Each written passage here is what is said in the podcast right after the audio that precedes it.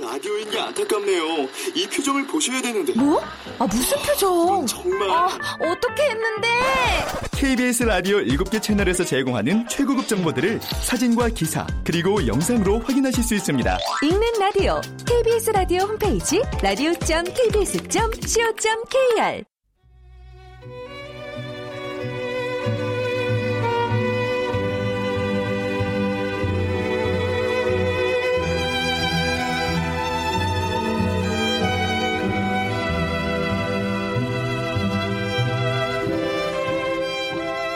KBS 무대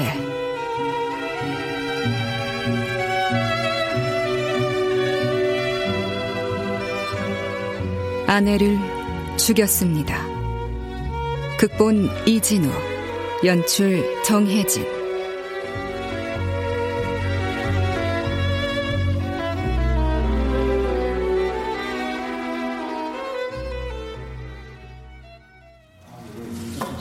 피고인 김수환은 2016년 10월 29일 새벽 5시 경기도 파주시 금천동 111번지 자택에서 아내 함초원을 목졸라 살해하였고 이에 대해 살인죄로 기소되었습니다.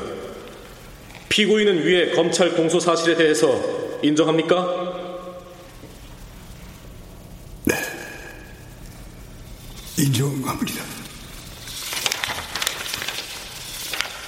검찰 측은 피고인의 살인이 계획적인 범죄라는 주장이죠. 네, 그렇습니다. 변호인 측은 우발적인 살인이라고 주장하고 있고요. 네, 그렇습니다. 계획적으로 이루어진 범행은 아니라는 입장입니다. 피고인? 네. 피고인도 거기에 동의합니까? 네. 계획적으로 그런 거는 아닙니다. 알겠습니다. 자, 피고인이 검찰 공소 사실에 대하여 상당 부분 인정하고 있으므로 검찰 측과 변호인 측은 향후 재판부가 피고인의 양형을 결정하는데 지혜를 모아주시기 바랍니다.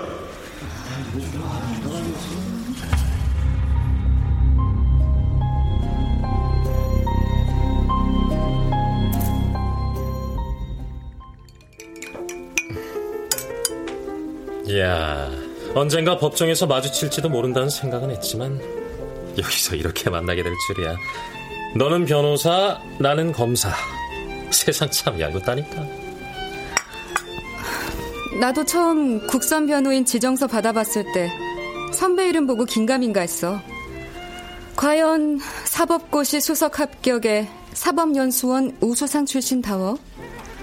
다음은 중앙지법으로 발령 날 거란 소문이 자자하던데 선배 기수에선 쉽지 않은 자리잖아. 아직 인사 결정 나지도 않았는데 뭘. 공소장이랑 검찰 조서 자료 검토해서 다 알고 왔겠지만 이 사건 보험금을 노리고 가족 간에 발생한 전형적인 살인 사건이야. 선배, 아무리 대학 선배라도 검사가 변호사한테 가이드라인 제시하는 건 잘못된 시츄에이션 같은데? 나 이 사건 진심으로 잘해보고 싶어. 대충 하라는 얘기는 아니야. 다만 법원에서 국선 변호인으로 널 지명한 이유를 굳이 말하자면 알아.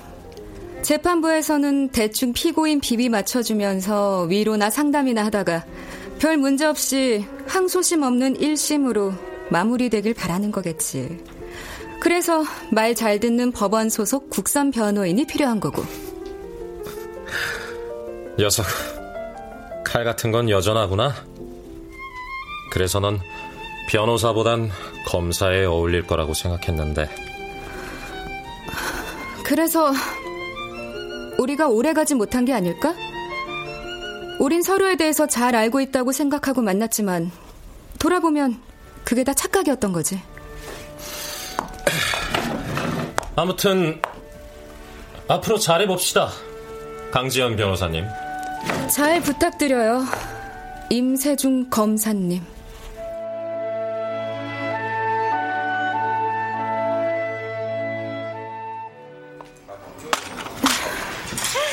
기자는 그렇다 치고 변호사도 법원 구내식당에서 때우는 건가? 변호사에 대한 그런 편견은 버려주시죠, 하미영 기자님. 참고로 빵으로 때울 때도 무지 많다.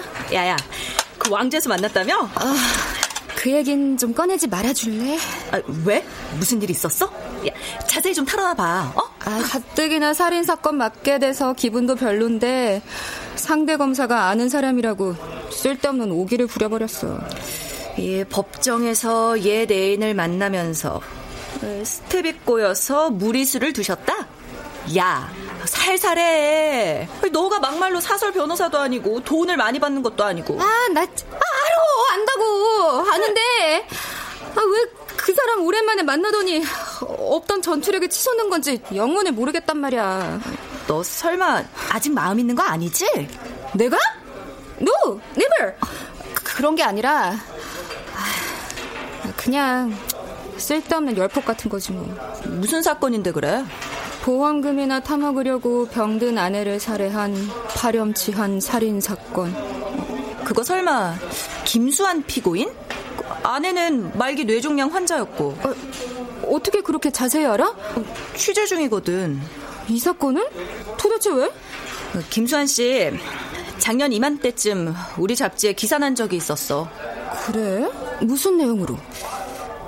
그 언제 사별할지 모르는 뇌종양 말기 환자 아내를 한결같이 돌보는 조강지부 환경미화원. 어, 이런 훈훈한 기사로. 아 그랬던 사람이 불과 1년 만에 아내를 살해했으니 얼마나 놀랐겠냐? 1년 새 무슨 일이 있었던 건지. 아. 애초에 주제를 잘못 잡은 거 아닌가? 사람 속마음을 누가 알겠어. 처음부터 겉으로만 조강지부였다던가. 아, 그 우리 부장은 작년 기사 난 거 알려지면 5분 한 거 이상으로 타격이 크다면서 이 사건 파는 거 결사 반대하고 있는데 아무리 봐도 이거 이거 단순한 살인 사건이 아니야. 대체 그 근거가 뭔데? 그 근거가 뭐냐면 음, 바로 내 촉이지 기자의 촉? 그럴 줄 알았다. 아, 아니야. 분명 뭔가가 있어. 냄새가 난단 말이지. 강지연 변호사님, 나한테 소스 좀 풀 거 없어? 아니요. 김수환 씨와 함께 죽은 피해자를 돌보던 딸이 한 명 있는데 행방이 오리무중이야. 역시 보험금과 관련 있는 건가? 김수환 씨는 뭐래? 계획적으로 그런 건 아니란 말만 되풀이하고 딸에 대해서는 한마디도 입을 열지 않아. 아니, 변호사 생활한 지 얼마 되진 않았지만 이렇게 변호인에게 비협조적인 사람은 처음이라고.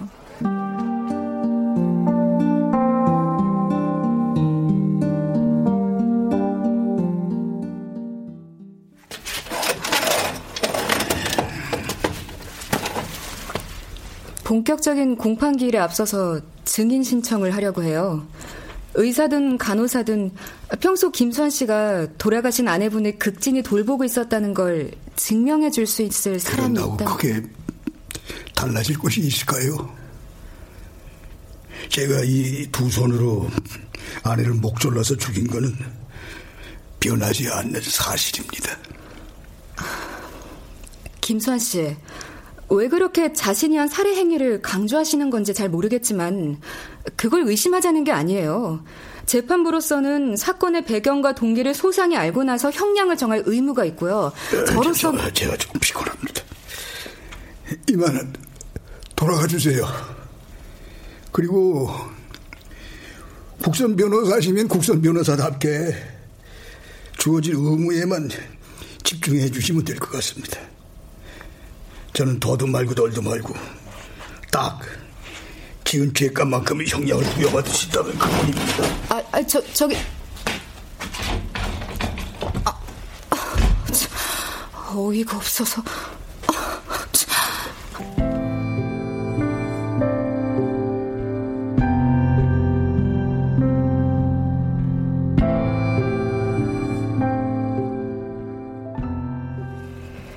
2014년부터 2016년까지 이병원 중환자실에 입원했던 함초원 환자 담당이셨죠? 치료가 어려워진 함초원 씨는 그해 9월에 퇴원해서 집에서 요양을 시작했고 그 후 시신이 되어 병원에 실려오자 사망 진단을 내리셨고요. 그래서 나한테 묻고 싶은 말이 뭡니까? 김수환 씨는 아내를 목 졸라 살해했다고 일관되게 진술하고 있어요. 함초원 씨가 목눌림에 의한 질식사를 당했다는 것은 차후에 시신 검안을 통해서도 밝혀진 일이고요. 네, 그런데요. 그런데 선생님이 작성한 사망 소견서를 보면 어, 직접적인 사인이 비구폐색성 질식사라고 돼 있네요. 이건 법의학적으로 봤을 때 조금 다른 살해 방식 아닌가요? 함초원 씨의 사체 목에 졸린 흔적이 있는 건 맞습니다. 하지만 그게 직접적인 사인은 아닙니다. 어떤 물체에 의해서 입과 코의 호흡이 동시에 막혀서 사망에 이른 거죠. 아마 검찰의 사체 검안서는 김수환 씨의 주장을 그대로 인용한 거겠죠. 본인이 범행을 그렇게 인정하고 있으니까요. 아, 아, 그럼 김수환 씨가 두 가지 방법을 이용해서 환자를 질식사시켰다는 말씀이세요? 아니, 대체 잘 돌보던 자기 아내를 왜 그렇게... 선생님이 보시기에 김수환 보호자는 평소 어떤 사람이었나요? 아, 도무지 이해가 안 가는 게 말입니다. 함초원 씨 가족이라면 이 병원에서 아주 유명했습니다. 부녀가 지난 3년간 환자를 극진히도 돌봐왔으니까요. 환자 입원비 마련하느라 별의별 일 다 겪은 걸로 아는데 결국엔 병원비를 감당해내지 못했는지 집으로 환자를 옮기게 됐죠. 그런데 어느 날 밤엔가 환자가 사망했다며 다시 병원으로 데리고 왔더군요. 나중에 사건의 경위를 전해 들었을 땐 저도 적잖이 충격을 받았습니다. 그 가족이 그렇게 된 데에는 필시 다른 이유가 있을 겁니다. 글쎄요. 사람의 속을 다 알 수는 없으니까요. 아, 저기, 함초원 씨와 같은 병실에 머물던 환자가 아직 이 병원에 있다고 들었는데요. 음, 그 환자분이라면 이제 병세가 많이 회복돼서 일반 병동에 있습니다. 1103호 병실로 한번 찾아가 보세요.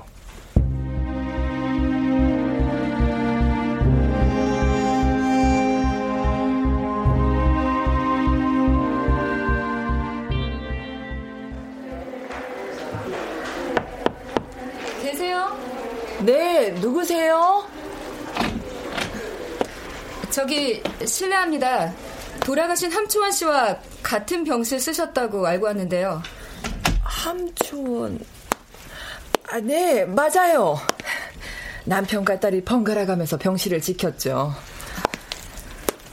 함초원 씨네 가족 옆에서 보기에 이상한 점은 없었나요? 네?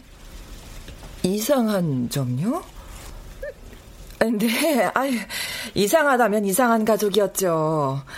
말기 암 환자 돌보면서 그렇게 긍정적인 가족은 처음 봤어요. 홀몸이라고 저한테까지 신경을 써줬거든요. 저도 그 가족을 보면서 용기를 많이 얻었으니까요. 저기, 그런데 누구신지. 아, 소개가 늦었습니다.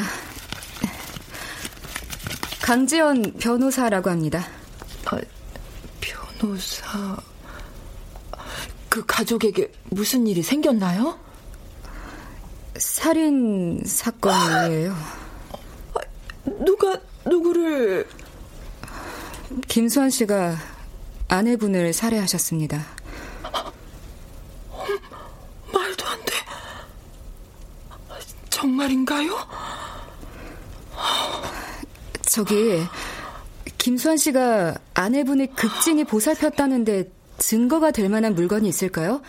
증언이 될 만한 에피소드도 좋고요. 글쎄요. 저, 그 환자가 몸을 움직일 수 없게 될 때까지 매일 자기 전에 일기를 썼던 걸로 기억해요. 거길 보면 뭔가 적어 놓은 게 있지 않을까요? 자기 전에 매일 일기를 썼다. 아, 그리고, 아, 아이고, 이건, 아이고. 이건 지금 와서 생각해 보면 좀 이상한 일인데, 아유, 이걸 얘기하는 게 옳은 건지. 지금 상황에선 어떤 이야기든 도움이 됩니다. 그, 그러니까 그게 환자가 아파서 수액 말고는 아무것도 먹지 못할 때였는데. 아, 의사 말도 안 듣고 자꾸 죽을 사다 먹였어요 그 아빠가. 죽이요? 예. 아니 환자가 몸이 안 좋을 때마다 죽을 찾기는 했는데. 그래도 그렇지. 의사가 하지 말라는 짓을 왜 해? 어, 아파서 소화도 잘 안 되는 사람한테. 그래서 김수환 씨는 사온 죽을 아내에게 다 떠먹이던가요? 아유, 그러니까 이상하다는 거예요. 막상 사온 죽은 한 숟가락 떠먹이는 신용을 그냥 하는 둥 마는 둥 그러고 끝이에요. 그런데 그게 나중에 알고 봤더니 말이지.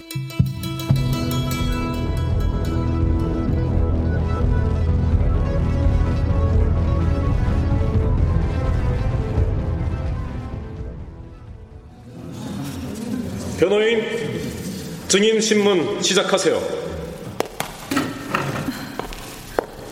증인, 증인은 피해자와 피고인 가족이 파주 의료원 중환자실을 퇴원하기 직전인 2016년 7월에서 8월까지 두 달간 피해자와 같은 중환자실을 사용한 적이 있죠? 예. 피고인은 자신의 딸 김희수와 번갈아 가면서 병실을 지켰나요? 네, 맞아요. 증인이 두 달간 옆에서 보기에 피고인과 피해자의 사이는 어때 보였나요?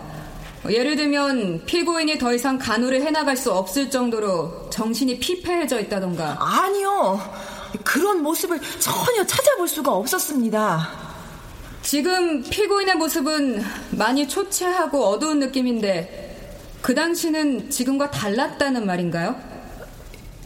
예. 그게 저도 여기에 와서 오랜만에 얼굴을 보고 다른 사람인 줄 알았어요. 마음이 많이 상한 것 같습니다.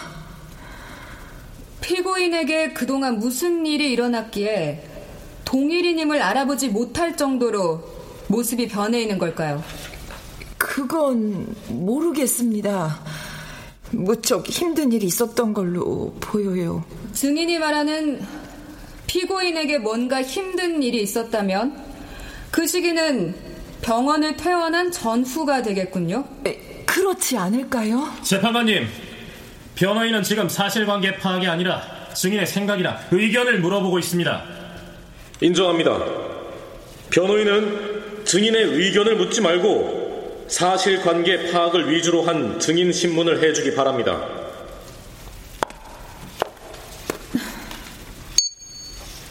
증인은 화면에 비친 이 공책이 무엇인지 알고 있습니까? 예. 아마도 피해자가 병실에 있을 때 쓴 일기 같습니다. 공책 표지 디자인이나 글씨를 보면 알 수 있어요. 피해자 함초원은 이 일기를 언제까지 기록했나요? 제 기억에는 거의 손발을 움직이기 어려울 때까지 썼던 것 같습니다. 자기 전에는 꼭 쓰고 자려는 것 같았어요. 잠시 일기 내용 일부를 발췌해서 읽어보겠습니다. 2016년 7월 25일 먼 여행을 떠날 사람이 가족들에게 큰 짐을 남기고 가는 것은 최악이다. 어차피 돌아오지 못할 거라면 아무도 모르는 곳에서 혼자 조용히 생을 마감하고 싶다. 병든 아내 탓에 삶을 저당 잡힌 남편 그리고 딸에게 제발 여기 죄송하지만 아내 일기 더 이상 듣고 싶지 않습니다. 변호인 알겠습니다. 증인, 이상의 내용을 보면 피해자가 남편과 딸이 부담해야 했던 경제적 부담 혹은 심적 부담에 대해 큰 죄책감을 가지고 있었던 걸로 보이는데 맞습니까? 아, 그건 저뿐만 아니라 의사나 중환자실에 있던 다른 사람들도 다 알 거예요. 병원 내에서 다른 사건이 또 있었나요? 그러니까 그게 한 번은 가족들이 병실을 비운 사이에 함초원 씨가 자기 몸에 연결돼 있던 장치를 다 떼어내가지고 난리가 난 적이 있어요. 피해자가 스스로 말입니까? 네, 본인이요. 간호사가 막바로 달려왔기에 망정이지. 아이고, 그때 정말. 재판장님, 이 있습니다. 변호인은 지금 본 사건의 본질과는 동떨어진 내용의 신문을 하고 있습니다. 피고인이 자신의 아내를 살해한 것과 아내가 평소 자신을 돌보는 가족에게 미안한 마음을 품고 있었다는 게 무슨 연관이 있습니까? 음, 일단 들어보죠. 변호인, 계속하세요. 증인은 피해자 함초원이 입원해 있을 당시에 죽을 즐겨 먹었고, 어, 피해자가 원하면 언제든지 피고인이 나가서 죽을 사왔던 걸로 기억하고 있죠? 네. 병세가 악화되어 죽 등 다른 음식물을 제대로 먹지 못하는 상황에까지 나가서 죽을 사왔죠? 네. 네. 그래서 피고인은 실제 사온 죽을 피해자에게 떠먹였습니까? 아니요. 한 숟갈인가 떠먹이는 신용만 했어요. 기껏 죽을 사와서 떠먹이지는 않았다. 그럼 대체 죽을 왜 사왔던 걸까요? 그땐 몰랐는데 밤에 어떤 일을 겪고 나니 그제서야 김수환 씨가 숨기려는 게 있었구나 하고 깨달았습니다. 좀 더 자세히 말해줄 수 있습니까? 그게 8월 중순쯤에 함초원 환자가 끙끙거리는 통에 잠에서 깨어나서 다가간 적이 있었어요. 또 죽을 찾는가 보다 하고. 그때 김수환이나 김수환의 딸은 병실에 없었나요? 아, 잠깐 자리를 비웠던 걸로 기억합니다.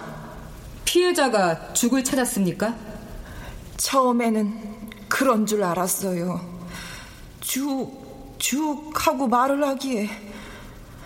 그런데 가까이 가서 귀를 대고 들어보니까 가까이 가서 들어보니 죽을 달라는 말이 아니었다는 뜻인가요?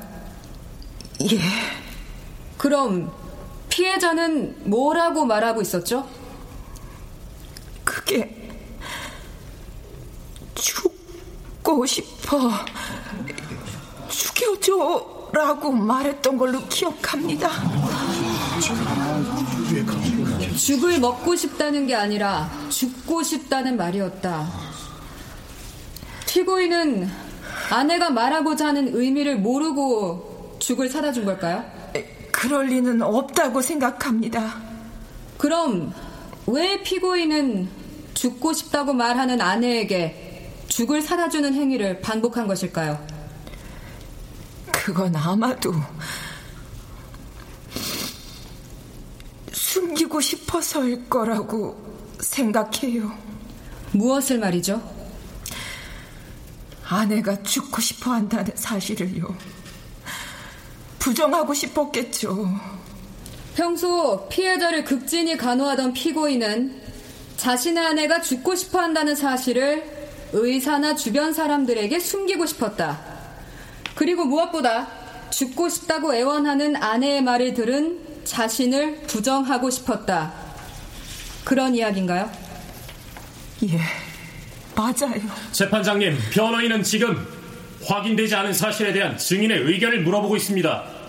변호인은 사실 여부를 묻는 질문에 집중해 주기 바랍니다.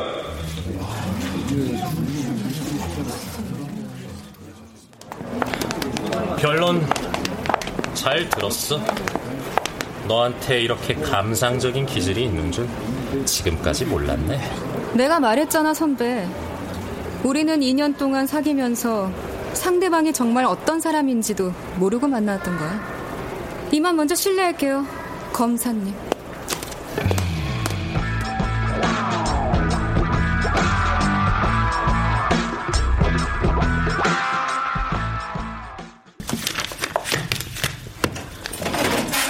서영실 씨 덕을 많이 보긴 했지만 이번 재판은 문제 제기를 한 것에 불과합니다.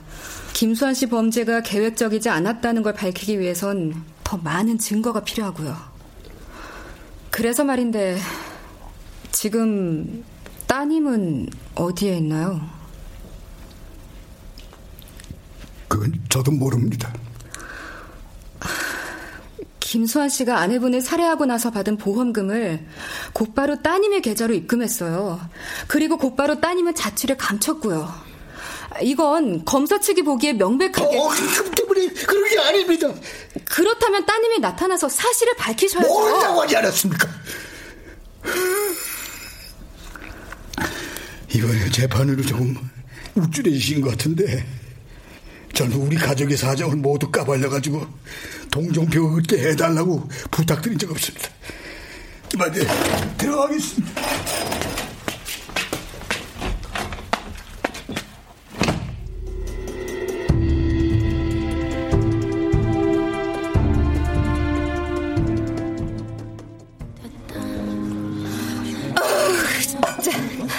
재수가 없으려니까 정말. 이번 건은 검사도 왕재수인데 피고인은 더 재수야. 아, 그러니까 딸이 나타나서 보험금이랑 엄마 그렇게 된 게 관계 없다는 것만 증명해주면 되는 거지? 아, 그런데 딸은 왜 스스로 모습을 나타내지 않는 걸까?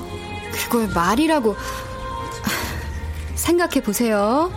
아빠와 둘이서 엄마를 그렇게 열심히 간호했는데 아빠가 엄마를 그렇게 했다고.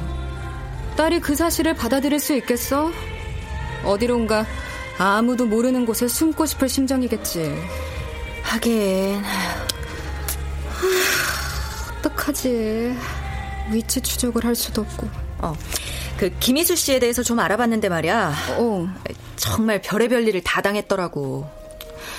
어머니가 시한부 환자라는 것 때문에 결혼하기로 약속했던 남자한테 파혼까지 당했나 봐. 끔찍한 일이 생기기 전부터 이미 감정은 밑바닥 상태였다는 건가.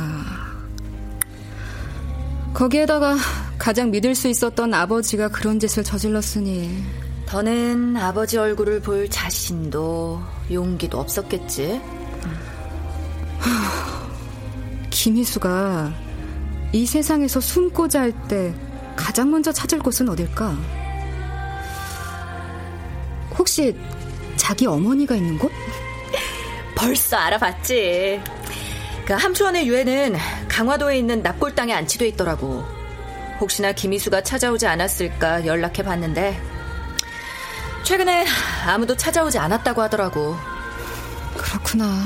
그런데 말이야, 알면 알수록 김수환의 행동이 이해가 가질 않아. 아니, 죽고 싶다고 말하는 아내의 말을 부정하면서까지 끝까지 살려보려고 했던 남편이 갑자기 그런 잔인한 행동을 했다는 게 나도 아직 김수환이 어떤 사람인지 정확하게 모르겠어. 안개 속에 가려진 김수환의 얼굴을 마주하고 앉은 느낌이야.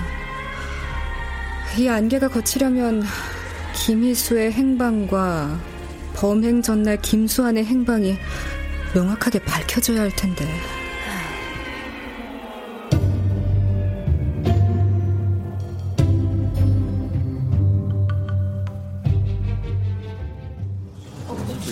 한기철 증인 출석했습니까? 네. 자리로 이동해서 증인 선서하세요. 네. 선서 양심에 따라 숨김과 보탬이 없이 사실 그대로를 말하고 만일 거짓말이 있으면 위증의 벌을 받기로 맹세합니다. 네, 자리에 앉으세요. 신문 시작하시죠. 현재 증인의 직업은 무엇이죠? 파주시 비암리에서 낚시터를 운영하고 있습니다. 증인이 운영하는 낚시터에는 증인 말고 다른 직원이 있나요? 아니요. 워낙 조그만 낚시터라서 저 혼자서 운영하고 있습니다. 음, 손님들은 많은 편인가요? 워낙 외진데 위치해 있고 아는 사람만 찾아오는 편이라 그 단골 위주로 영업을 합니다. 그렇군요. 증인, 고개를 돌려 피고석에 앉아 있는 피고를 한번 봐주세요. 예. 피고인의 얼굴을 본 적 있나요? 예, 우리 가게 단골 고객이래요. 한 달에 두 번 꼴로 밤에 낚시를 하러 오곤 합니다. 잘 알고 지낸 사이인가 보죠? 그럼요. 아, 그래도 가게 망하지 않게 매상 꾸준히 올려주는 고마운 분이죠. 그 아무도 없는 낚시터에 둘이 있을 땐 양은 냄비에 라면 끓여 먹으면서 담소도 나누고 그러는 데요. 피고인은 매달 둘째 주 금요일과 넷째 주 금요일마다 낚시터를 찾았다고 알고 있는데 실제로 그랬나요? 가만 보자. 아, 네. 그, 그러고 보니 그런 것 같습니다. 어, 맞아요. 그 둘째, 넷째 금요일이요. 피고인이 범행을 행한 전날인 2016년 10월 28일 금요일 증인은 피고인을 낚시터에서 본 적이 있나요? 아, 그, 아니요. 그날은 보지 못했습니다. 확실한가요? 그날은 10월의 넷째 주 금요일인데 피고인이 낚시터를 찾는다는 날 아닌가요? 그날 일을 확실하게 기억하는 게 제가 아파서 가게를 열지 못한 날이었거든요. 달력에 빨갛게 동그라미까지 쳐놓은 날이라서. 달력에 표시까지 해두었다면 무엇보다 확실한 기억이겠군요. 네. 존경하는 재판장님, 피고인의 사건 전날 밤 행적은 이 살인이 과연 우발적인 것인지 계획적인 것인지를 밝힐 수 있는 중요한 단서입니다. 하지만 오늘 증인의 신문 과정에서 드러났다시피 피고인이 낚시터를 찾지 않았음이 밝혀졌음에도 불구하고 피고인은 아직까지 사건 전날의 행적에 대한 증언을 번복하지 않고 있습니다. 이에 따라 피고인에게 위증죄를 추가 적용해야 함을 주장하는 바입니다. 피고인, 증인 신문하는 과정 잘 들었습니까? 김선 씨, 대답하세요. 네. 법정에서 진술한 내용이 거짓으로 밝혀질 경우 위증죄 추가될 수 있습니다. 피고인, 2016년 10월 28일 금요일 밤에 어디에 있었죠?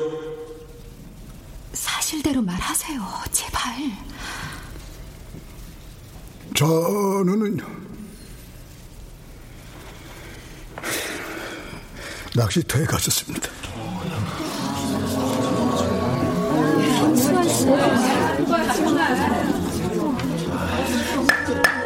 정숙하세요.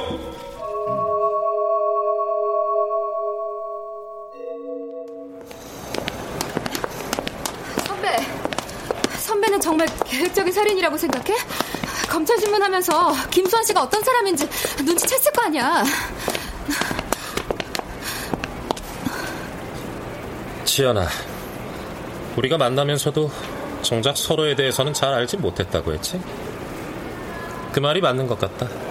사람을 보고 사건을 의심하는 건 너가 할 일이지 검사인 내가 할 일이 아니야. 내가 할 일은 사실을 바탕으로 범죄를 저지른 사람을 기소하는 일이지.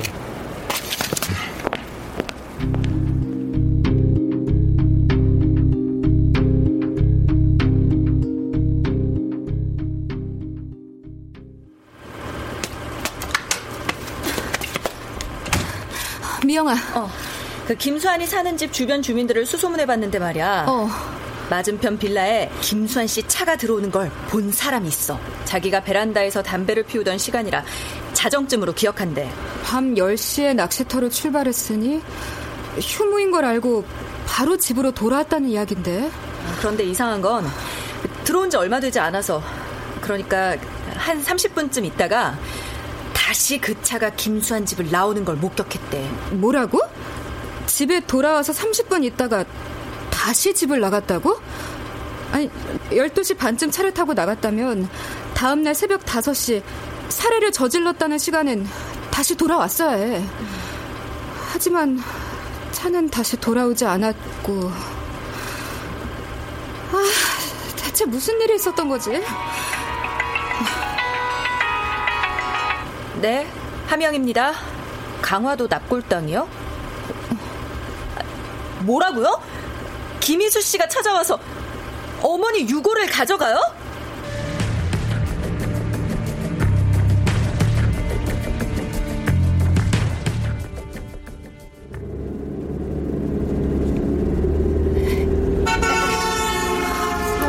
43도 8318 43도 8318 8318 83 어디지? 아, 납골당 근처에 해변가 펜션에 투숙할 거라고 했다는 말 듣고 금방 찾을 줄 알았더니 뭐가 이렇게 많아? 건물도 많고 차도 많고 아무래도 이상해. 갑자기 납골당에 찾아와서 자기 엄마 유고를 잠시만 보관하고 있겠다고 했다는 게 혹시 너가 생각하는 그 예감이 제발 빗나갔으면 좋겠다. 43도 8318 8318 8318 어, 어, 야, 야, 저기, 저기, 저기야! 어.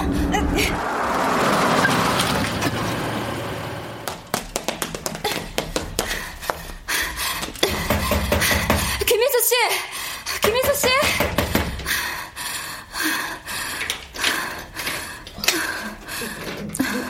누구시죠? 아버지 김수환 씨 변호를 맡고 있는 강지연입니다. 잠시 이야기 좀 나눌 수 있을까요?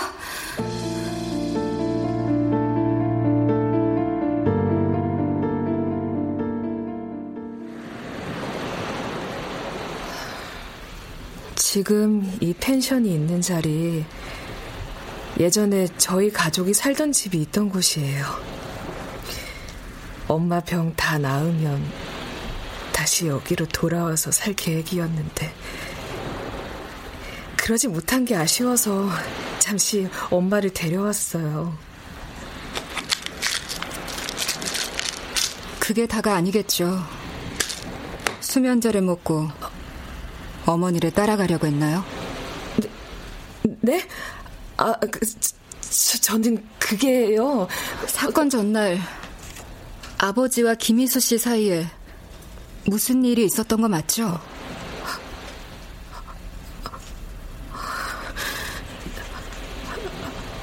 아버지는 지금 어떤 상황인가요? 재판 중이지만 어머니를 살해한 혐의를 모두 인정하고 계세요. 저에 대한 이야기는 안 하던가요? 무슨 이유에선지 김희수 씨에 대한 이야기만 나오면 입을 다물더군요. 그 때문에 김수환 씨를 변호하는데 애를 먹고 있어요. 검사 쪽이 주장하는 대로 보험금을 노린 계획적인 살인이었던 판결을 받으면 김희수 씨 아버지는 계획적인 살인이라뇨! 수령받은 보험금은 한 푼도 쓰지 않고 그대로 가지고 있어요. 돈 때문에 그런 거 절대 아니에요. 아니, 그...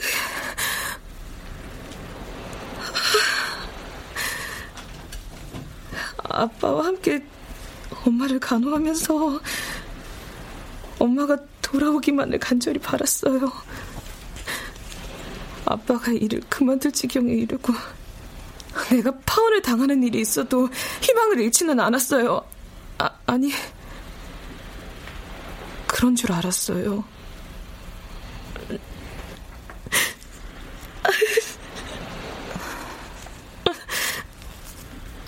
언제부턴가 내 안에 엄마를 미워하는 마음이 싹트고 있었나 봐요. 내 인생이 이렇게 된 게 다 엄마 때문이라는 생각이 무, 무섭게 번지기 시작했어요. 그토록 사랑했던 엄마한테 정말이지? 내, 내가 너무 싫었어요. 견딜 수가 없었어요. 김희수 씨, 아버지는 지금 혼자예요. 그리고 모든 걸 혼자서 뒤집었을 생각을 하고 있어요. 그날 정확히 무슨 일이 있었는지는 알 수 없지만 증인으로 출석하셔서 모든 걸 밝히셔야죠.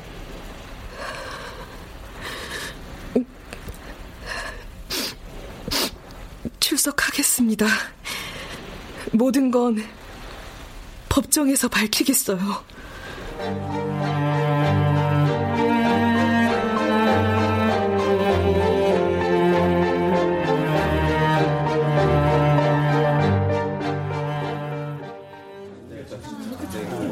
모두 정숙해 주십시오.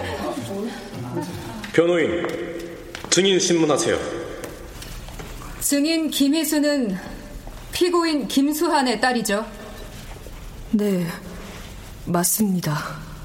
증인은 악성 뇌종양 환자인 어머니를 돌보느라 직장을 그만둬야 했고, 또 결혼을 약속한 사람으로부터 일방적인 파혼을 당한 적이 있죠.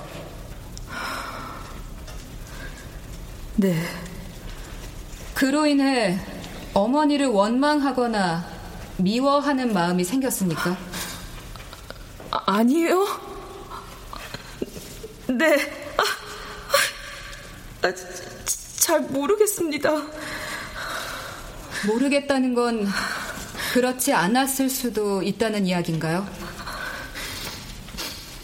어머니를 사랑하는 마음에 최선을 다해서 보살핀다고 생각했는데 제 마음 한구석에는 그렇지 않은 마음도 있었던 것 같습니다. 좋습니다. 증인은 피고인이 피해자를 살해하기 전날인 10월 28일 밤 집에 있었나요? 네. 집에 있었습니다. 피고인은 그날 밤 10시경에 평소처럼 낚시터를 가겠다고 한 뒤 집을 나갔죠? 네. 피고인은 낚시터를 갔다가 다음날 새벽에 돌아와서 새벽 5시경에 피해자를 살해했다고 하는데 이와 같은 피고인의 말은 사실인가요? 아, 아니요. 사실과 다릅니다. 어느 부분이 사실이 아니죠? 아, 아버지는 그날 낚시터에 간다고 집을 나갔지만 어쩐 일인지 한 시간 안에 다시 집으로 돌아왔습니다. 한 시간 뒤에 집으로 돌아왔다. 그러면 10월 28일 밤 11시에서 범행 시각인 10월 29일 새벽 5시까지 6시간가량의 시간 동안 피고인은 집에 머물렀습니까? 그렇게 알고 있습니다. 제가 확보한 이웃 주민의 진술에 의하면 10월 28일 자정에 집에 돌아온 피고인의 차량은 30분 후 다시 집을 나갔다고 하는데 이 차에는 그럼 피고인이 타고 있던 게 아닌가요? 네. 그때 차를 몰고 나간 건 아버지가 아니라 저였어요. 증인의 말이 사실이라면 피고인은 왜 계속 낚시터에 갔다고 거짓말을 하고 있는 걸까요? 그, 그건 아, 마도 저와 함께 집에 있을 때 생긴 어떤 일을 숨기기 위해서라고 생각합니다. 낚시터에 가지 않고 집에 있었다는 게 밝혀지면 저와 있을 때의 일을 전부 말해야 하니까요. 어떤 일을 숨기기 위해서 그 어떤 일이라는 게 정확히 뭐죠? 제발 형님 제발 거부하겠습니다. 사실 피고 착석하세요. 아버지! 아버지! 증인 진술하세요. 피고인이 계속해서 숨기려고 하는 그날의 진실이 뭡니까? 아버지가 돌아와서 나가기까지 30분간 아버지는 집안에서 절망을 보았을 거라고 생각합니다. 제, 제, 제가 제가 이 두 손으로 엄마의 목을 조르고 있었으니까요. 그날 저는 평소처럼 달빛에 비친 엄마 얼굴을 바라보고 있었어요. 그러면 마음이 편안해지거든요. 그런데 엄마가 울고 있는 게 느껴졌어요. 눈물을 닦아야겠다 생각하고 뺨을 쓰다듬고 있는데 엄마가 내 손을 잡더니 내 손을 잡아서는 자기 목에 갖다 냈어요. 그리고 아빠가 집에 들어온 인기척을 느꼈어요. 정신을 차리고 보니까 제가 제가 엄마 목을 조르고 있어서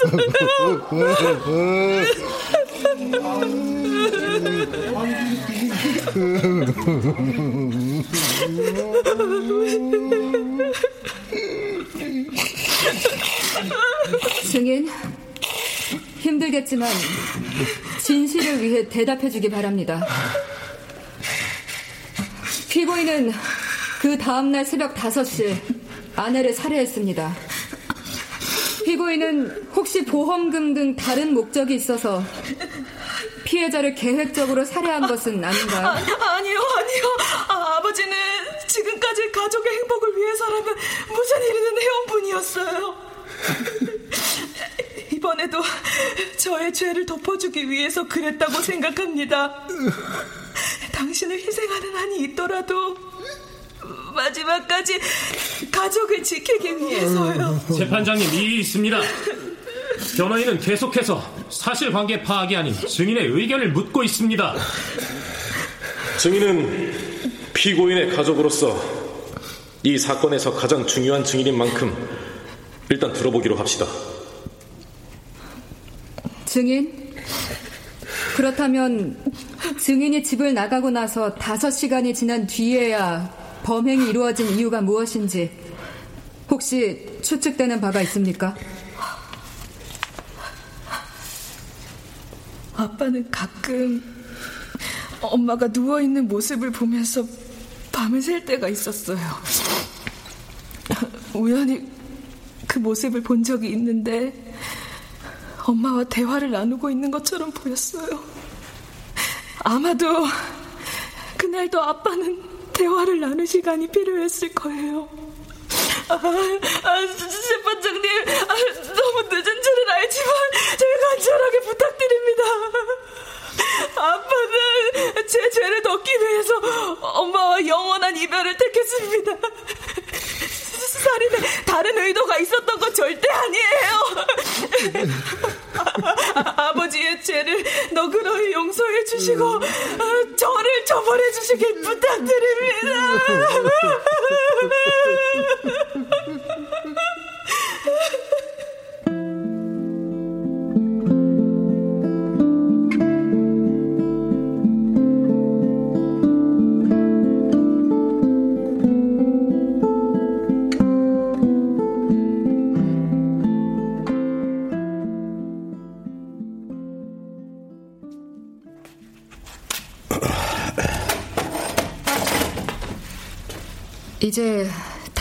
주가 마지막 재판이네요.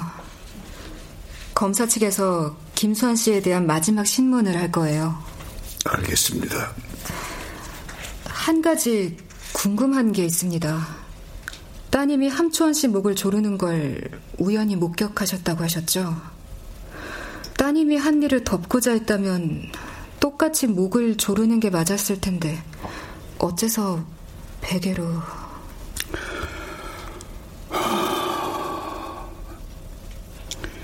생각은 저도 했습니다. 그런데 도저히 제 손으로 아, 아내의 목을 조르는 일만은 할 수가 없더군요. 아내의 얼굴을 마주보면서 그런 일을 저지를 자신이 없었습니다. 죄송합니다. 저 때문에. 검찰 측이 그날 일을 다 알게 됐으니 따님을 살인 미수죄로 기소할 가능성도 배제할 수는 없게 됐습니다. 아유, 아닙니다. 그날 일이 알려지는 게 정말 두려웠었는데 막상 모든 일이 밝혀지고 나니까 마음이 정말 가뿐합니다.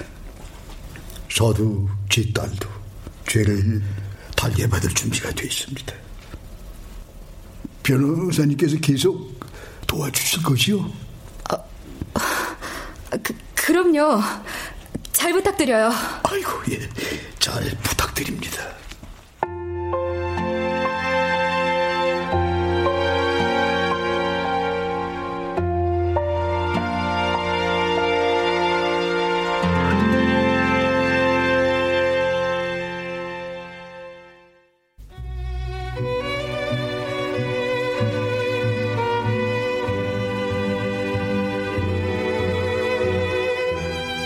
KBS 무대 아내를 죽였습니다. 이진우 극본 정혜진 연출로 보내드려